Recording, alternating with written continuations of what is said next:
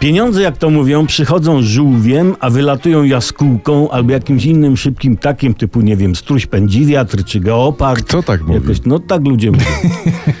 Cza- Czasami trudno wyjaśnić, co się z, z tymi pieniędzmi stało. Tak już jest. Dlatego dziwi upór opozycji niektórych gazet pomstujących, że rząd do tej pory nie wyjaśnił, co się stało z 243 milionami złotych z programu Niepodległa.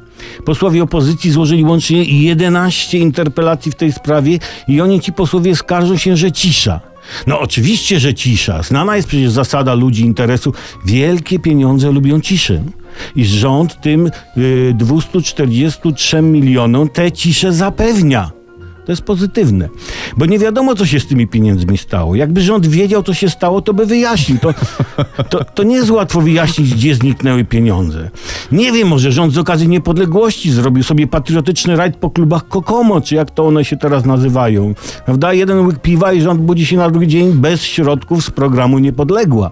Zapytajcie kolesi, którzy byli w takich przybytkach. Rząd powinien sprytnie skorzystać z tłumaczenia wytrychu sformułowanego i zaproponowanego przez panią Kidawę Błońską z PO.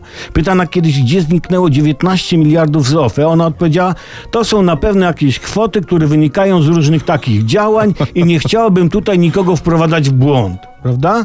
Można? Można. To zdanie, które jest ojcem wszystkich tłumaczeń na temat znikniętych pieniędzy, jest bardzo mądre. Należy je zapamiętać, no bo jest dobre, nie?